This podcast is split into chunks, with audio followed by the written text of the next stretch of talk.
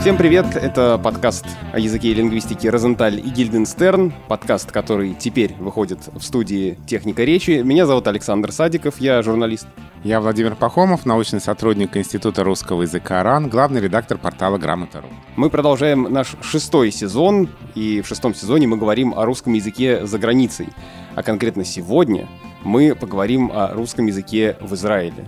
Да, мы начинаем с Израиля, потому что мы вот так подумали, если выйти на улицу и спросить 100 человек, или меньше, или больше, как вы думаете, в какой стране мира, ну, кроме бывших советских республик, можно очень легко найти человека, который с вами поговорит по-русски? Наверняка большинство назовут Израиль. Вот так ли это? А мы спросим у нашего сегодняшнего гостя, точнее, гостьи. Да, к разговору о русском языке в Израиле мы пригласили преподавателя, доктора, руководителя русской программы Тель-Авивского университета Марину Низник. И начнем разговор через минуту.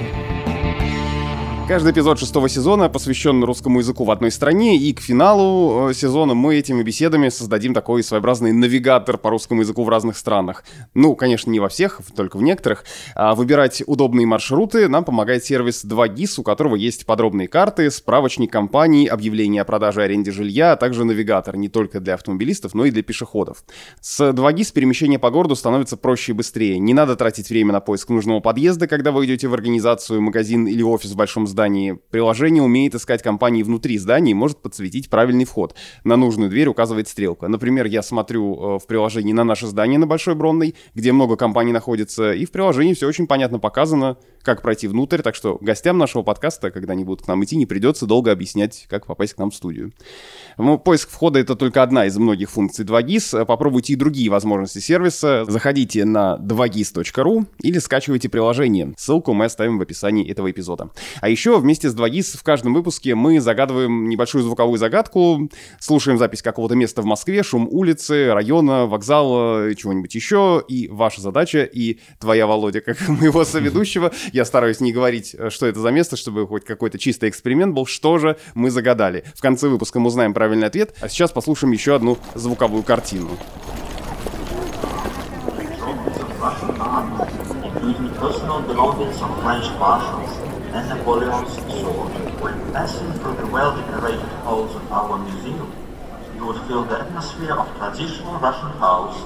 Tsar's residence, dining room of Russian noble, and much more.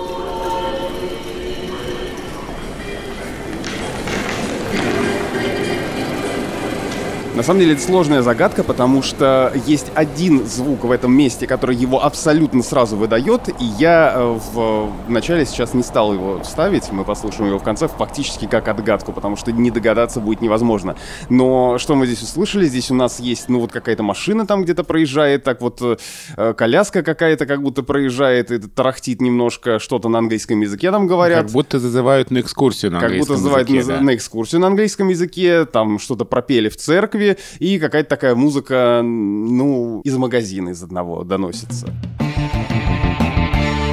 На связи с нами Марина Низник. Марина, здравствуйте. Здравствуйте. Большое спасибо за приглашение. Здравствуйте. Я вот хочу начать с такой личной истории. Есть некоторый стереотип о русском языке в Израиле, который отчасти Володя упомянул в начале. Я, когда думаю об этой стране, я думаю, что вот если я туда приеду, скорее всего, я с легкостью найду людей, говорящих по-русски, их будет очень много, они будут мне встречаться на каждом шагу. Мой, мой единственный приезд э, в Израиль, а я был в Тель-Авиве и в Иерусалиме мне не сложилось впечатление, что вот на каждом шагу везде я встречаю. Но, да, конечно, русская речь там есть, но это не такой масштаб, как мне казалось здесь из России. А как на самом деле? Я думаю, что вам нужно еще раз приехать в Израиль, посетить здесь как можно больше мест, и тогда вы убедитесь, что здесь действительно есть города, такие как, например, Хайфа или Аждот, где очень многие говорят на русском языке, и где вывески с вами будут говорить на русском языке.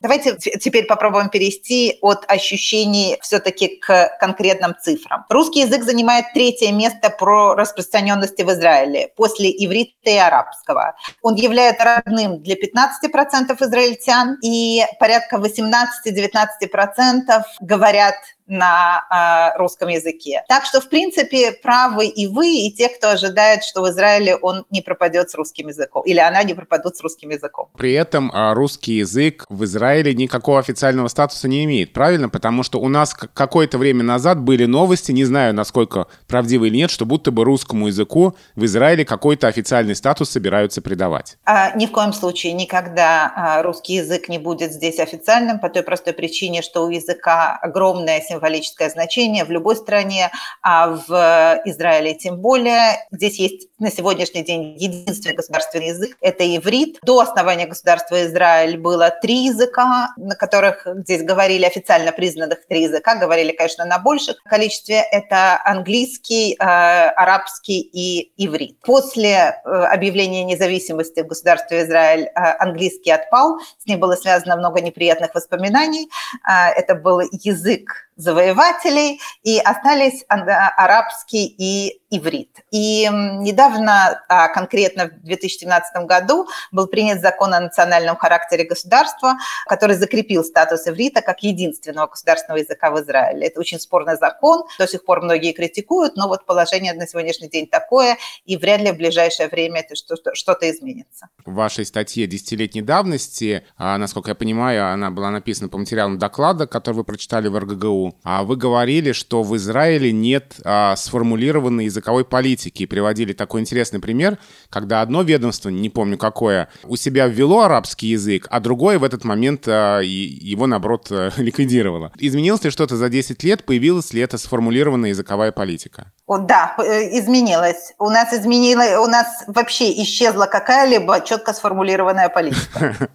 В какой бы то ни было области или сфере. Поэтому, как всегда, вся, вся надежда только на, так сказать, отдельных граждан. Их здравый смысл и вечное еврейское чувство юмора, которое не подводило нас 2000 лет.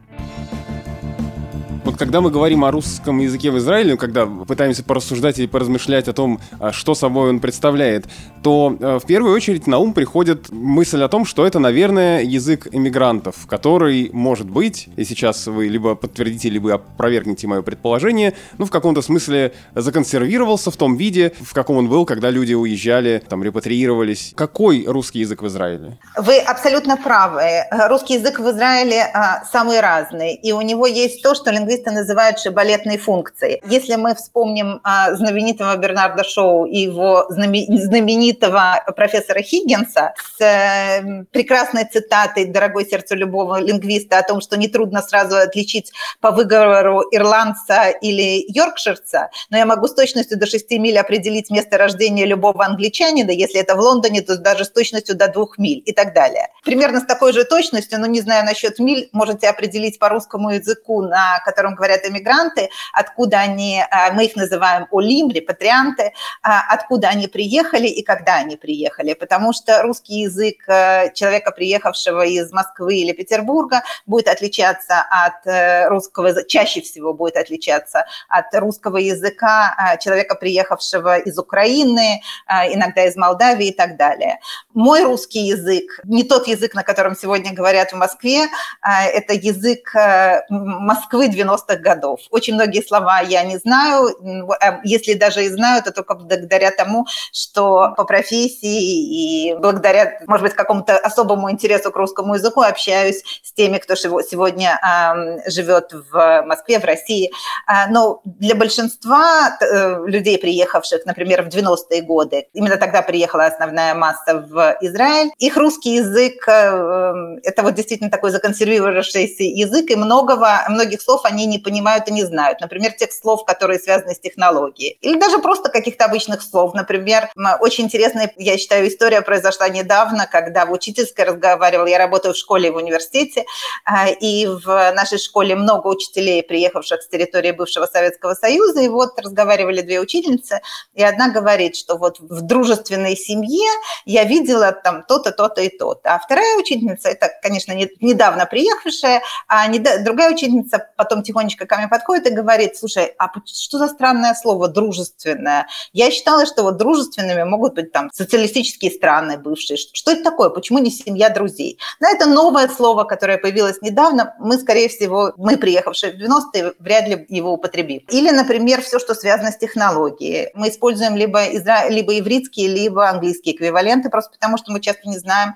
как это будет по-русски. Э, например, израильтянин скажет «аппликация» вместо того, чтобы сказать «мобильное приложение», и будет целиком полностью уверен, что он говорит правильно и по-русски. Правда, ведь слово очень похоже на многие другие русские слова, которые заканчиваются на «ция». Ну, к тому а, же слово «аппликация» у нас есть, но в другом значении. В другом значении, совершенно верно, совершенно верно.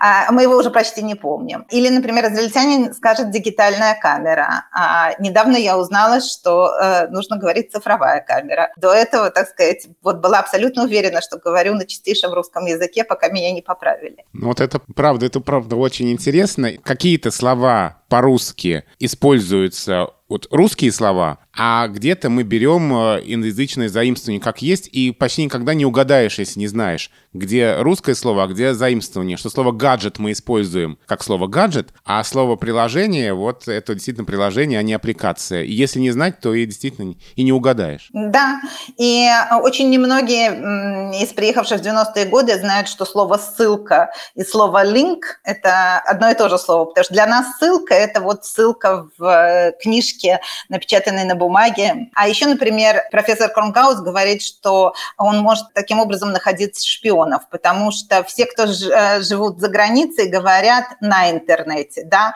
on the net. Это в английском и в иврите то же самое. А по-русски правильно говорить в интернете. Мне до сих пор тяжело, тяжело дается, вот он каждый раз меня поправляет. И таких, да, таких примеров очень много. Но вот это интересный момент, который вы затронули, э, приводя эти примеры. Получается, что русский язык, то есть русская речь людей, находящихся вне России, допустим, вот в Израиле испытывает сильное влияние э, других языков, в частности английского, и тоже происходят какие-то заимствования, которые у нас здесь, в России, вообще не происходят, да, то есть у нас свои какие-то изменения, а у вас свои какие-то изменения, и они, получается, никак не э, состыкуются. Конечно, английский очень уверенно шагает по планете, и я не вижу, каким образом в ближайшем будущем, так сказать, это движение остановится, поэтому на каждый язык английский влияет по-своему. Получается даже, что влияние английского языка на русский в России и влияние английского языка на русский в Израиле, они могут проявляться по-разному. Конечно, я думаю, что если вы сравните с Италией или с Испанией, там будут свои примеры. Но если мы говорим об э, Израиле, то э, здесь влияние английского, конечно, огромно, потому что в стране порядка 9 миллионов человек, и э, без английского здесь просто невозможно. У нас теснейшие связи с Америкой, политические, научные, очень много семейные, и поэтому, конечно, огромно просто влияние английского. Плюс к этому добавьте, что с точки зрения израильтянина, ну вот если я вас спрошу, что такое образованный человек, человек, вы, наверное, начнете мне говорить, тот, кто читал Пушкина, правильно говорит э, по-русски, в нужных местах ставит ударение, не знаю. А если вы спросите у израильтянина, то для него, наверное, первым будет знание английского языка. Да? Человек, который не знает э, английский язык, не, не считается здесь образованным. А не испытывает ли иврит какого-то, не знаю, насилия со стороны английского языка? Не звучат ли в Израиле разговоры о том, что английский угрожает ивриту? Как в России звучат разговоры о том, что английский угрожает русскому, что русский язык засоряется заимствованиями из английского. Вот говорят ли в Израиле про иврит, что он засоряется заимствованиями из английского? Знаете, говорят, что два еврея – три мнения. А, безусловно, говорят, и, безусловно, есть те, кто считает, что нужно убрать э, английские надписи с улиц и э, с витрин магазинов, но тогда непонятно, что будут делать туристы, а казна получает э, очень большие деньги от туризма. И поэтому в Израиле вообще очень трудно трудно чем-то управлять. Э, и вот нам не грозит диктатура, потому что просто народ делает то, что он хочет. И у нас есть даже академия языка, которая издает какие-то законы, которые потом никто не выполняет. И поэтому очень трудно заставить людей говорить так, как кто-то считает нужным. Язык развивается, ну, что я вам буду говорить, вы это знаете лучше меня, а, исходя из каких-то внутренних закономерностей. Поэтому я не верю, что в ближайшее время удастся избежать английского влияния. Да я и не думаю, что это нужно, потому что я иврит, как и русский, прекрасно адаптирует эти а, неологизмы, и, на мой взгляд, это не засоряет а, язык, а делает его более живым, потому что он отражает то, что происходит вокруг Так нас учили наши знаменитые и мудрейшие учителя. А вот интересный момент, э, когда мы какие-то примеры смотрим, и вот которые вы приводите, или, например, совершенно хрестоматийный пример, когда есть э, одно и то же явление, которое называется по-разному, например, кондиционер и мозган. Как вы, как лингвист, э, осознаете, что вот это другое, ну, в смысле, что есть какие-то слова, которые у нас одни, а у вас другие? То есть это общение с другими людьми вас к этому подталкивает? Или вы как-то исследуете этот вопрос? То есть как вы сами понимаете, что вот есть такие примеры? Явление меняется. Например, кондиционер в Москве и кондиционер в Израиле – это две совершенно разные вещи. По крайней мере, ну, так было в 90-е годы. Мы с трудом себе представляли в 90-е годы, что такое кондиционер, и сегодня кондиционер в Москве – это скорее роскошь, чем уж такая необходимость. Кондиционер в Израиле – это что-то типа холодильника. И вот став таким абсолютно необходимым, близким, нужным каждому человеку, предметом, без которого невозможно нормальное существование, он превратился из кондиционера в мозга. Есть другой пример, например, Купатхулим. Это организация, которая оказывает медицинские услуги. Но э, мы бы сказали с вами по-русски поликлиника. Но поликлиника в России функционирует совершенно иначе, чем Купатхулим в Израиле.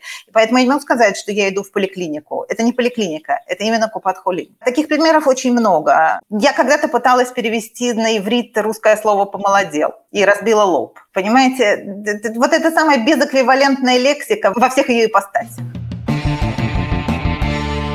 А насколько в государстве Израиль а, условия создаются для изучения русского языка, а, преподавания на русском языке, преподавание русского языка. А, то есть государство поддерживает, государство не участвует, государство ограничивает. А, как государство участвует в этом?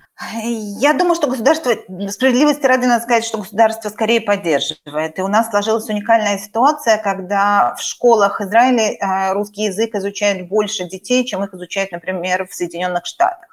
В основном это так называемые дети билингвы, они же эритажники от слова американского слова heritage, термин, который вызвал очень много всяких нареканий, но тем не менее принят сегодня в научном мире. Это дети иммигрантов, дети репатриантов. Эти дети, один мой знакомый журналист назвал их русскослышащими, потому что их русский язык отличается от русского языка их ровесников. И вот в основном они изучают русский язык в израильских школах. К сожалению, в младшей школе никто не учит русский язык в государственных школах. А изучение русского языка начинается в седьмом классе, заканчивается в двенадцатом, но можно сдавать экзамен на аттестат зрелости. И многим из тех, кто приехал не так давно, а даже, или многим из тех, кому удалось сохранить язык, это помогает сдать э, выпускные экзамены, и это очень здорово. Они говорят очень смешно, на... это смешно и грустно слушать, как они говорят. У меня выросли здесь дети, и я это слышала каждый день. Очень сложно вырастить настоящего билингва. Вот замечательный пример есть у Дины Рубиной в ее воспоминаниях о том, как она читала детям Толстого э, «Сливовую косточку». Ну, что вы сегодня учили? Этого, ну, Толстов. Лев Николаевича Толстого, преувеличенно артикулируя, говорю я, великого русского писателя. Если ты перескажешь мне содержание сливовой косточки, говорю я, понимаю всю жалкость этого педагогического приема, я разрешу тебе выключить телевизор и так далее. И дальше дочка Рубиной пытается ей объяснить и рассказать, что, так сказать, э, о чем э, писал великий русский писатель, и при этом ей совершенно непонятно, собственно говоря, почему ей, израильтянке, вокруг которой продаются все время фрукты, э, и фрукты эти стоят очень дешево, совершенно непонятно, почему эти сливы надо пересчитывать, и почему этого несчастного ребенка вообще проверяют, сколько он этих слив съел. Рубина с присущим ей юмором пишет о том, что она потерпела полное во всем этом фиаско. Это очень понятно, потому что когда мы говорим о сохранении русского языка, мы говорим не только о грамматических конструкциях, не только о лексике, мы говорим и в том числе о том, что реалии очень сильно отличаются. И объяснить ребенку эти реалии иногда оказывается крайне сложно. Ментальность отличается, конечно. И в связи с этим встает очень интересный вопрос о том, что мы должны учить, как мы должны учить, зачем мы должны учить. И это, я думаю, уже тема совершенно отдельной передачи. Насколько русский язык остается таким распространенным распространенным языком. То есть это язык, на котором говорят те, кто приехал в Израиль э, из э, постсоветского пространства, например, и дальше дети и внуки этих людей уже перестают постепенно говорить на русском и учат, например, только английский и иврит. И, или как, как это выглядит? Вы знаете, существует... Эм, был такой знаменитый американский социолингвист Ешуа Фишман, который говорил о том, что язык теряется в третьем поколении, если мы не говорим о эм, религиозной мотивации. То есть если это не язык молитвы. Сегодня э, ситуация очень изменилась, мир мобилен, есть интернет. Интересно, кстати, как будет выглядеть изучение русского языка за границей после всего, что произошло с ковидом, после того, как люди поняли, что они не обязательно должны, например, э, платить 30 э, евро за урок в западных странах, а могут платить по 5 людям, находящимся в России или в каких-то республиках бывшего Советского Союза. И все это делает более не только, так сказать, культурный контент, но и образовательные услуги. Вот будет интересно посмотреть, как это все повлияло. Но на сегодняшний день мы четко видим эту тенденцию. В третьем поколении язык теряется. Причем интересно, что э, ментальность остается. Например, есть очень много групп русскоязычных на, в, в соцсетях, э, которые называются, например, «Русские женщины без чувства юмора и их друзья». И, или, например, «Полуторное поколение». Все эти группы – это группы, которые объединяют молодых людей э, с русскоязычными родителями. И они все функционируют на, только на иврите или почти на иврите. Причем а, меня как-то вот в эту группу этих женщин пригласили, я что-то написала по-русски. И мне очень вежливо, а, очень тактично ответили, что писали бы вы, Мариночка, лучше на иврите, а то у нас многие по-русски читать не умеют. То есть из этого можно сделать вывод, что пройдет еще какое-то время, да, еще одно поколение подрастет, и русский язык будет уходить. Если это не будет подпитываться, если не будет э, тесных связей э, между э, Россией и Израилем, я думаю, что да. Но э, навсегда останется след. Дело в том, что русский язык очень повлиял и на формирование иврита. Русский язык очень э, повлиял на формирование э, ивритской современной израильской культуры. Поэтому я думаю, думаю, что, конечно, даже если исчезнет русский язык как таковой, во-первых, он никогда не исчезнет, потому что люди будут приезжать и уезжать, слава, слава богу, так сказать. Я надеюсь, что никому и никогда уже не удастся возвести глухой забор между странами, ни, ни, ни пандемии, ни политикам и никому больше. Какие-то люди все равно будут приезжать, кто-то будет уезжать, возвращаться, и поэтому я думаю, что язык будет в Израиле русский язык. И, кроме того, такая большая страна, а, обладающая таким огромным международным влиянием, не может, так сказать, ее язык не может исчезнуть из а, государственного пространства. Кроме того, существует память, да, память, сохраненная в языке, и память, а, сохраненная в культуре. Например, вся израильская классика так или иначе имеет русские корни. И я думаю, что очень многие наши слушатели знают израильского писателя Амуса Оза. А те, кто не знают, бегите скорее в книжные магазины, в библиотеки, покупайте, читайте, потому что переводы Оза на русский язык сделаны совершенно замечательным переводчиком. И действительно, это просто удовольствие читать. Так вот, он говорил, что о моих отношениях с Россией, они, я полагаю, характерны для большинства людей моего поколения и, пожалуй, для всей нашей культуры. Он говорит об израильской культуре. Об этих отношениях можно сказать так. Мы обожжены. И а, я думаю, я не думаю, что есть э, какая-то э, страна за и мы не говорим о странах, которые раньше были республиками Советского Союза, э, классик, э, который может так сказать, что мы обожжены, не я обожжен, а э, именно мы обожжены. Поэтому даже если какие-то, так сказать, эм, больше или меньше людей будут говорить по-русски, все равно я думаю, что русский язык и русская культура огромную роль играли, играют и будут играть в Израиле. Разговор о русском языке в Израиле еще продолжим, а сейчас э, наша теперь уже традиционная рубрика, которую в этом сезоне мы делаем вместе с нашим партнером, сервисом 2GIS. Рубрика о московских топонимах. Мы назвали ее «От Мневников до Островитиного». Сложные случаи произношения, вопросы с написанием, происхождение названий. В общем, говорим о том, что вызывает наибольшие трудности. Сегодня мы решили взять вопрос тоже, который не дает покоя много лет, склонение названий, оканчивающихся на О. Останкино, Тушино и другие районы. Почему их надо склонять, но мы все, ну не все, может быть, но некоторые этому активно сопротивляются. Вот уж действительно, от Мневников до Островитиного, потому что любой район, не возьми Алтуфьева, Медведкова, Гальянова, Конькова, Ясенева, будут обязательно эти бесконечные споры. На самом деле, да, литературная норма велит нам склонять такие названия, хотя здесь, в общем-то, даже даже не только от Мневников до Островитиного, до Камчатки простирается убеждение о том, что такие названия не должны склоняться. Я совсем недавно записывал видео, которое отправлял туда, на Камчатку, о склонении города Елизово. Там аэропорт находится, Петропавловска-Камчатского. Литературная норма та же самая норма, которая требует от нас говорить в Останкине, в Пулкове, требует говорить в Елизове. И вот эти мои видео, я два записал, они... Были забанены.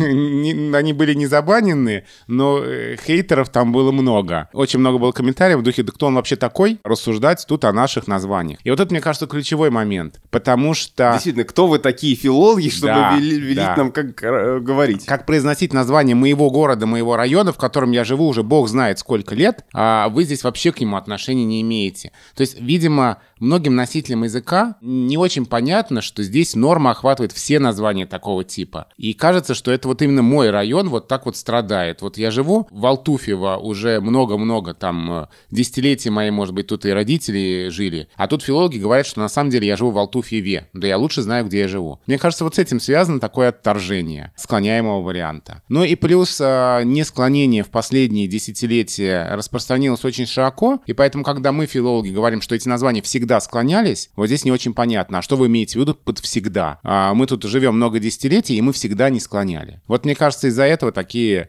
войны и возникают. Ну, то есть норма требует склонять. Да, норма требует склонять. А, и еще раз проговорим, что а, склонение таких названий соответствует именно образцовой литературной речи. В Останкине, в Тушине, в Ясеневе. Но норма допускает не склонение названий в разговорной речи. То есть, когда мы беседуем друг с другом, непринужденная устная речь, обычное бытовое употребление, нормально не ошибочно сказать а, в ясень его, в алтуф его. Это нормально, но это именно такое допустимое употребление. И здесь можно добавить, что все-таки тенденция к несклоняемости очевидна, потому что когда-то такие названия склонялись и в сочетании с родовым словом. И здесь, конечно, самый яркий пример — это пушкинская история села Горюхина. Вот раньше так склоняли, даже при наличии родового слова. Сейчас мы все-таки не склоняем при наличии родового слова, и мы бы сказали «история района Ясенево». Мы бы сейчас не сказали «история района Ясенева». Вот это уже не соответствует даже строгой норме. А если убираем слово «район», то еще раз, история Ясенева — это эталонный вариант, история Ясенево — допустимый, разговорный, но не образцовый. Откуда и куда бы вы ни направлялись, э, из Тушина в Останкино, построить оптимальный маршрут можно в приложении 2GIS. Вот, например, до Останкина и легендарной телебашни идти от нашей студии всего полтора часа. Я думал, кстати, дольше, и это 8 километров. Как напоминает приложение, это 10 тысяч шагов, что некоторые считают дневной нормой. Но, пожалуй, неважно, так ли это на самом деле, с медицинской точки зрения, зато цифра красивая, да и ходить приятно, тем более с навигатором для пешеходов. А теперь вернемся к беседе с Мариной Низник о положении положении русского языка в Израиле. Я бы хотел чуть подробнее остановиться на моменте, который вы упомянули. Это влияние русского на иврит и, может быть, иногда наоборот. Как это проявляется? Э, прежде чем э, объяснить, как это проявляется, нужно действительно немножко еще буквально на одно предложение уйти в историю и сказать о том, что иврит – это язык возрожденный, а возрождали его в основном люди, которые жили на территории бывшей Российской империи. Честь возрождения иврита в наибольшей степени э, приписывают Лезеру Баниуде, который родился родился недалеко от города Вильна, сегодняшнего Вильнюса, э, учился в гимназии, где языком, на котором преподавали, был русский. Э, и очень многие его соратники, в том числе, э, это были люди, для которых родным языком был идиш, язык восточноевропейских евреев, а языком образования, языком культуры, языком, на котором многие из них учились, был русский язык.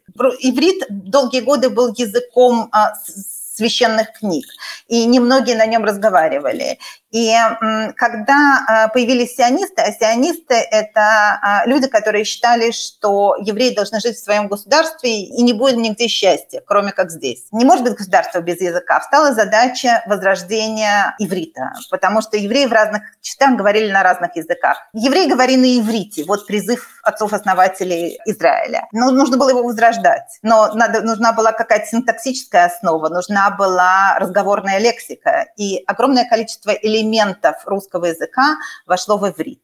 Я, например, когда преподаю своим студентам, я им всегда говорю, что если вы можете это сказать правильно на иврите, то, когда мы говорим о синтаксических конструкциях, то с большой вероятностью это будет нормально звучать по-русски. Кроме того, что прилагательные идут после существительного в иврите, а не до, все остальное практически один к одному. Э, естественно, что огромное влияние на лексику, всего, что связано с современным, всего, что связано с бытом человека. Э, вошли целый ряд суффиксов вошел, например, суффикс «ник», знаменитое слово «кибуцник». Ну, что такое израильские кибуцы, наверное, все знают, такие сельскохозяйственные поселения, с которых началось государство. И вот этот вот суффикс «ник», он вошел. Э, диминутивы вошли. Они вошли из идиша и из э, русского языка. Например, шульхан – это стол, а если мы хотим говорить о нем э, нежно и трепетно, то это будет шульханчик. Молодой человек – это бахур, а, но если он мне очень нравится и он очень симпатичный, то он, конечно же, бахурчик. То есть такие слова, как шульханчик, вот вы приводили примеры, это не гибрид иврита и русского, это слово нормальное слово на иврите, да? Абсолютно. Более того, э, очень многие не знают и не имеют ни малейшего представления о том, что чик – это русский суффикс. То есть, когда мы говорим, очень часто задают вопросы, а вот какие там слова заимствованы а, в другие языки из русского, мы можем приводить пример, что есть заимствование не слов, а морфем, и вот, например, русские суффиксы да. заимствованы да. в иврите. Да, да, чик, ик, да да. А есть ли какое-то обратное влияние э, иврита на русский язык? Конечно, есть, потому что Ветхий Завет э, написан на арамейском. Есть, так сказать, элементы древнего иврита там. Кстати говоря, если вы возьмете «Мастера и Маргариту», я только приехав в Израиль 30 лет назад, поняла, откуда взялся месяц Нисан или откуда взялся Ершалаем. Таким образом, из Ветхого Завета некоторые слова перешли в русский язык, как то, например, бегемот, бейма, это животное на иврите. А мне бы хотелось немножко вернуться к а, ситуации с русским языком в Израиле современной, если мы не берем иммигрантов, не берем а, детей, внуков, тех, кто когда-то приехал из России, из Советского Союза. Есть ли случаи, когда сами израильтяне, у которых родной язык иврит, учат русский язык для каких-то целей? Ну, например, там в туризме работать или для контактов с Россией. И насколько это распространено, если это есть? Очень распространено. Э, я работаю в Тель-Авивском университете, у меня группа начинающих 25 человек. В начинающих мы эритажников или билингвов не берем.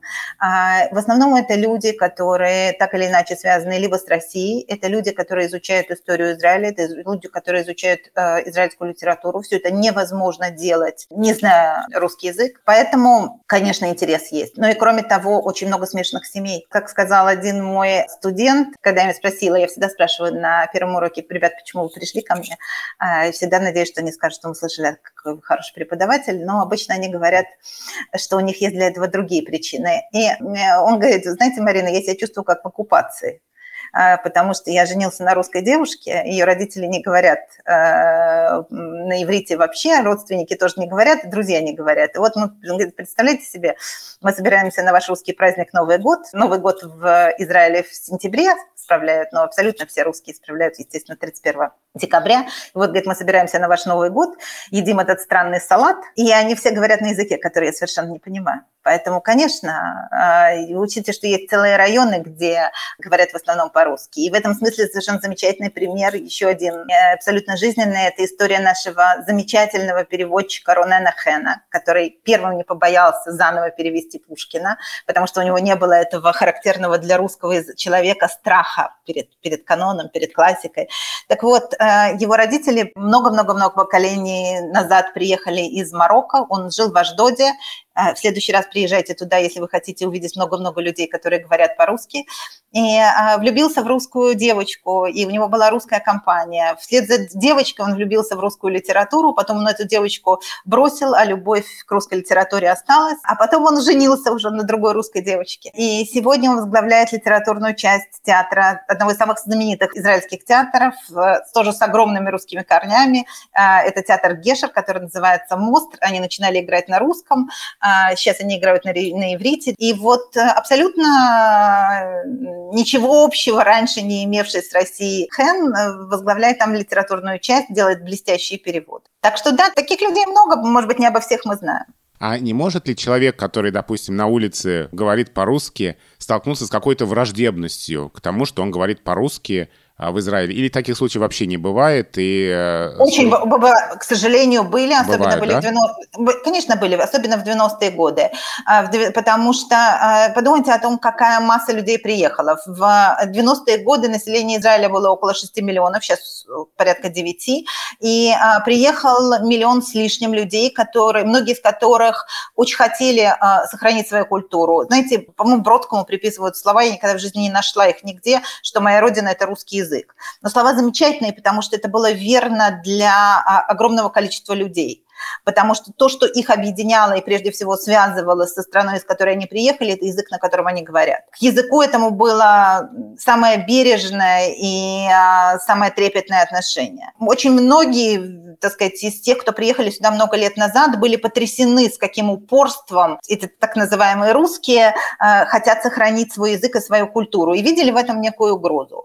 Но надо сказать, что за 30 лет очень много изменилось, и я думаю, что сегодня, ну, интеллигентные люди тогда, сегодня даже, может быть, более простые люди, может быть, менее образованные, э, не видят в этом угрозы. Сегодня, я думаю, вы, вы с этим практически не столкнетесь. Но это я считаю, огромная заслуга русской общины Израиля. Мы смогли отстоять э, свое право говорить на своем языке. Потому что вы понимаете, что для любого эм, приехавшего э, это русский язык – это домашние тапочки. Представьте себе, что вот вы весь день ходили на высоких... Ну, представьте себе, что вы ходили в выходных ботинках, которые вам жмут. Они красивые, они прекрасные, они дорогие, они какие угодно, но они вам жмут. И когда вы приходите домой, вы хотите их снять и одеть свои любимые домашние тапочки. И вот, конечно, конечно, для любого из нас родной язык – это э, домашние тапочки. И кроме того, конечно, у языка есть огромное символическое значение. Для меня было не столько важно, будут ли мои дети правильно говорить по-русски, они не очень правильно на нем говорят, но мне было очень важно, чтобы они не стеснялись меня, говорящую с ними по-русски на улицах меня, отца, бабушку, дедушку, тетю, неважно чтобы они не стеснялись этого. И вот это, вот это, я думаю, что сегодня в Израиле есть. Сегодня вы выходите на улицу, и вы слышите детей, которые и молодых людей, которые и в самых дешевых, и в самых дорогих ресторанах, кафе, театрах спокойно говорят по-русски и совершенно этого не стесняются. Я хотел еще спросить, насколько распространен или не распространен русский язык у той части населения а, жителей государства Израиль, для которых родной арабский. Там русский язык присутствует в какой-то сфере? Это совершенно изумительная штука, да, конечно, присутствует, потому что а, если мы обратимся к недавней совсем истории, как много было, а, я не знаю, если сегодня, как много было арабских студентов в Москве, и некоторые из них – это арабские студенты, которые жили на территории Израиля. И м, очень много врачей работают работает э, сегодня, те, кто закончили э, арабских врачей, которые получили образование в российских или украинских вузах. По-прежнему очень высок престиж э, русского образования именно в арабском секторе. Поэтому, например, Русский культурный центр открыл специальные курсы, насколько мне известно, в Хайфе, это север Израиля, там очень много живет арабов, и открыл для них специальные курсы, чтобы готовить к поступлению в российские вузы. Ну что, спасибо большое за разговор. Я напомню, что мы сегодня говорили о русском языке в Израиле с руководителем русской программы Тель-Авивского университета Мариной Низник. Марина, спасибо вам большое. Спасибо огромное. Было невероятно интересно. Спасибо. Спасибо вам. А, в начале выпуска мы с вами слушали вот эту вот звуковую картину, какое место мы в Москве загадали. И давай попробуем, ну, вернее, ты скорее должен нам сказать, что ты думаешь, что это. Ну, Я-то знаю смотри, ответ. э, место, где могут на английском зазывать на экскурсии по Москве, но это либо Красная площадь, э, либо Арбат. Вот э, одно из двух. Но если прислушаться, что там говорят на заднем плане, там говорят про, про царей, про сокровища, которые можно посмотреть в экспозиции. Тогда скорее зовут в оружейную палату, да, в Кремль, Красная площадь, Ну, в исторический музей. исторический музей. А. Да. Значит, сейчас должен быть, должен быть звук курантов, да? Это именно так, да. То есть мы послушали и храм, который там находится, и э, гум, из которого музыка играет, Понятно. и, конечно, куранты, да. Э, Спасибо сервису 2GIS, с которым мы придумали эту загадку. 2GIS помогает искать организации, выбирать кафе, смотреть квартиры для покупки или аренды, и, конечно, с ним можно искать короткий путь и строить маршруты. Заходите на 2gis.ru или скачивайте приложение. Все ссылки есть в описании этого эпизода. С вами был подкаст Розентали Гильденстерн, подкаст о языке и лингвистике, который теперь выходит, напоминаю еще раз, в студии «Техника речи». Меня зовут Александр Садиков, я журналист. Я Владимир Пахомов, научный сотрудник Института русского языка РАН, главный редактор портала Грамота.ру. Не забывайте писать нам на почту подкаст собака техника речи студио. Мы обязательно этот адрес будем указывать в описании к нашему подкасту, чтобы вам не приходилось на слух все эти буквы записывать. И, конечно же, подписывайтесь на нас, если вы этого еще не сделали. Мы есть на всех основных платформах. Ну и заходите на наш новый сайт техникаречи.студио, где есть и Розентали Гильденстерн, и многие другие наши подкасты. Например, подкаст «Книжный базар», в котором Галина Изифович, Анастасия Завозова, а иногда и Антон Долин обсуждают книги и вместе с Антоном еще иногда и кино. Спасибо и до встречи.